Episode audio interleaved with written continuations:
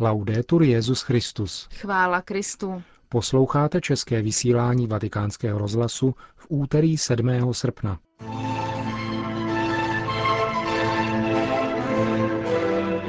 V našem rozhovoru s teologem Nikolou Buxem se zastavíme u knihy Josefa Ratzingera Benedikta XVI. Ježíš z Nazareta. A v druhé části našeho vysílání uslyšíte třetí část cyklu o kompendiu sociálního učení církve, který připravuje velvyslanec u svatého stolce Pavel Jaitner. Přejeme vám hezký poslech. Zprávy vatikánského rozhlasu. Moskva. Kardinál Roger Echegaray zahájil dnes svou návštěvu Ruska a setkal se s moskevským patriarchou Alexiem II. Kardinál se účastní ve dnech 9. až 12. srpna oslav 10. výročí konsekrace katolické katedrály v Novosibirsku a navštíví také jezero Bajkal. Po dnešním setkání s pravoslavným patriarchou Alexiem II. kardinál Echegaraj řekl, že směřujeme ke stejnému cíli a třeba, že se již blíží, nemůžeme jeho dosažení vymáhat silou. Francouzský kardinál se zmínil také o možném setkání Benedikta XVI. s Alexiem II., když řekl, že na toto setkání nelze nemyslet. Patriarcha i papež o něm přemýšlejí. Musí však proběhnout v ovzduší pravdy a upřímnosti a nikoli populismu a musí k němu dojít až tehdy, kdy k němu nastanou ty nejvhodnější podmínky, řekl kardinál Echegaray. Čína. Politika jednoho dítěte v rodině, kterou v Číně prosazuje totalitní státní systém, přijala trochu mírnější hesla. Nadále však občané platí vysoké pokuty za narození druhého dítěte. Výše pokud tvoří někdy až osminásobek ročního platu jedné rodiny. Již dlouhé roky jsou totiž zejména ve venkovských oblastech umístěny billboardy s hesly jako například Pěstuj méně dětí, ale více prasat. Nyní se tzv. Národní populační komise rozhodla eliminovat násilná propagandistická hesla tohoto typu a zavést vhodnější, která by, jak říká, dávala pochopit politiku kontroly porodnosti v zemi. Mezi 190 novými hesly čteme například – Matka země je příliš unavena, než aby mohla podporovat další děti. Takzvaná politika jednoho dítěte předepisuje manželům od roku 1979 mít pouze jedno dítě. Tato politika zapříčinuje selektivní interrupce ženských plodů, což vytváří početní nerovnováhu mezi pohlavími, která již způsobuje nemalé sociální těžkosti. Mnohé místní instituce navíc praktikují nucené interrupce a sterilizace, zabavují domy a majetky. Změna obsahu propagandistických hesel však neznamená oslabení demografické kontroly.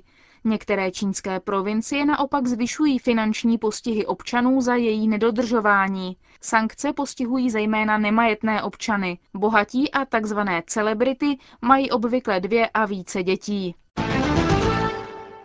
Kniha Benedikta XVI. Ježíš z Nazareta je stále na vrcholu žebříčku nejvíce kupovaných knih. S přibývajícím počtem těch, kteří papežovu knihu už četli, se množí také čtenářské dojmy. Jeden z těchto dojmů představuje pro vatikánský rozhlas otec Nikola Bux z Ekumenického institutu svatého Mikuláše při Papežské univerzitě svatého Tomáše. Je to kniha, která podle mne podává určitý klíč, který bych definoval následovně. V této knize je zjevení, tedy sejmutí závoje Bohu.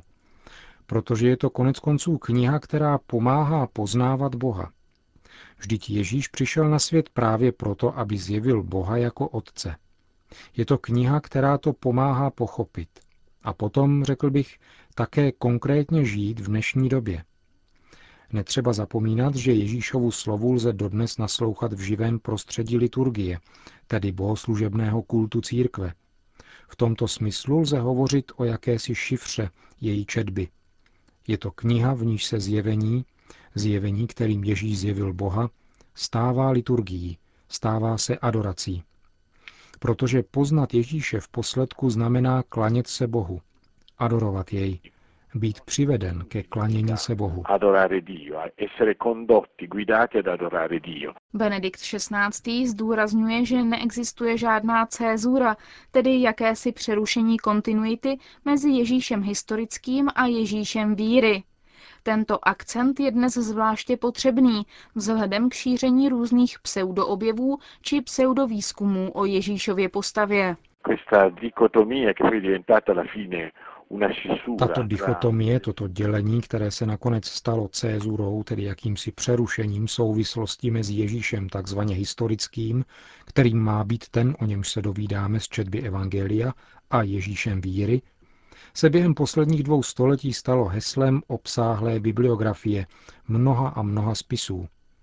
Také katolická teologie, která do určité doby zůstávala nedotčena, nakonec podlehla tomuto pojetí, typickému pro liberální protestantismus. A ještě dnes je možné číst v katolických teologických časopisech články tohoto typu. Toto pojetí podle mého názoru přirozeně nevystihuje skutečnost, zatímco papežova kniha pomáhá pochopit právě to, že necháme-li se jednoduše vést Ježíšem evangelií, je nám krok za krokem odhalováno tajemství této osoby, která nebyla pouze osobou lidskou, ale božskou. Ježíš evangelií je proto manifestací příchodu Boha, který přišel na svět v našem těle. Toto je vlastní trasa, průběh cesty Ježíše z Nazareta od svatého Otce. Benedikt XVI. píše druhý díl Ježíše z Nazareta. Vy znáte Josefa Ratzingera dlouhé roky. Papež rád píše, rád hodně píše a činí to v duchu služby jako darování se druhým.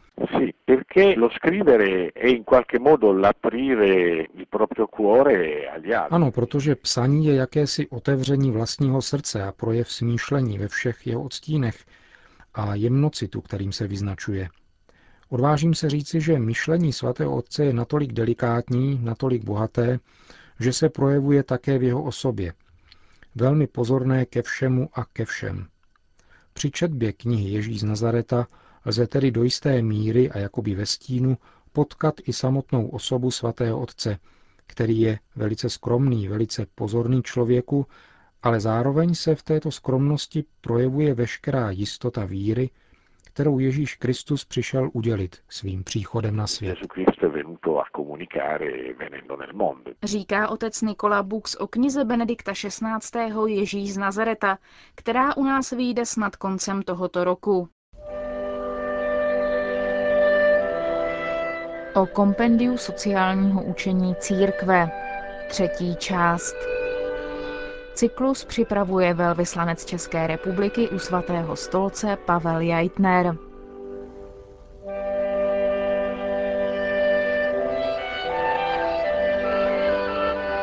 Vážení a milí posluchači, dnes si ve stručnosti přiblížíme první kapitolu kompendia, která se nazývá Plán boží lásky pro lidstvo. Desatero přikázání božích ustanovuje správnou životní náplň ukazuje každému člověku nejbezpečnější cestu k existenci svobodné od otroctví hříchu. Představuje tak jedinečnou formu přirozeného zákona. Tato přikázání učí pravému lidství. Vyzdvihují základní povinnosti, a tedy nepřímo i základní práva, která tkví v přirozenosti lidské osoby. Tato přikázání zakotvují všeobecně platnou lidskou morálku. Připomíná je také Ježíš v rozhovoru s bohatým mládencem v Evangeliu.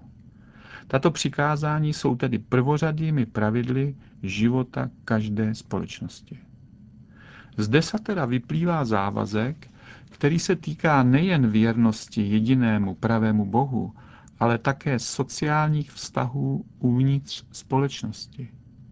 Tyto vzájemné vztahy jsou upravovány především tím, co bylo vyhlášeno jako právo chudého. Bude-li u tebe potřebný někdo z tvých bratří, nebude tvé srdce spupné a nezavřeš svou ruku před svým potřebným bratrem. Ochotně mu otvírej svou ruku a poskytni mu dostatečnou půjčku podle toho, kolik ve svém nedostatku potřebuje. Tohle všechno platí také pro vztah k cizinci. Bude-li cizinec sídlit mezi vámi, bude-li přebývat ve vaší zemi, neutiskujte ho, ať je mezi vámi jako váš soukmenovec. Budete ho milovat jako sami sebe, neboť i vy jste byli cizinci v Egyptě. Já jsem pán, váš Bůh.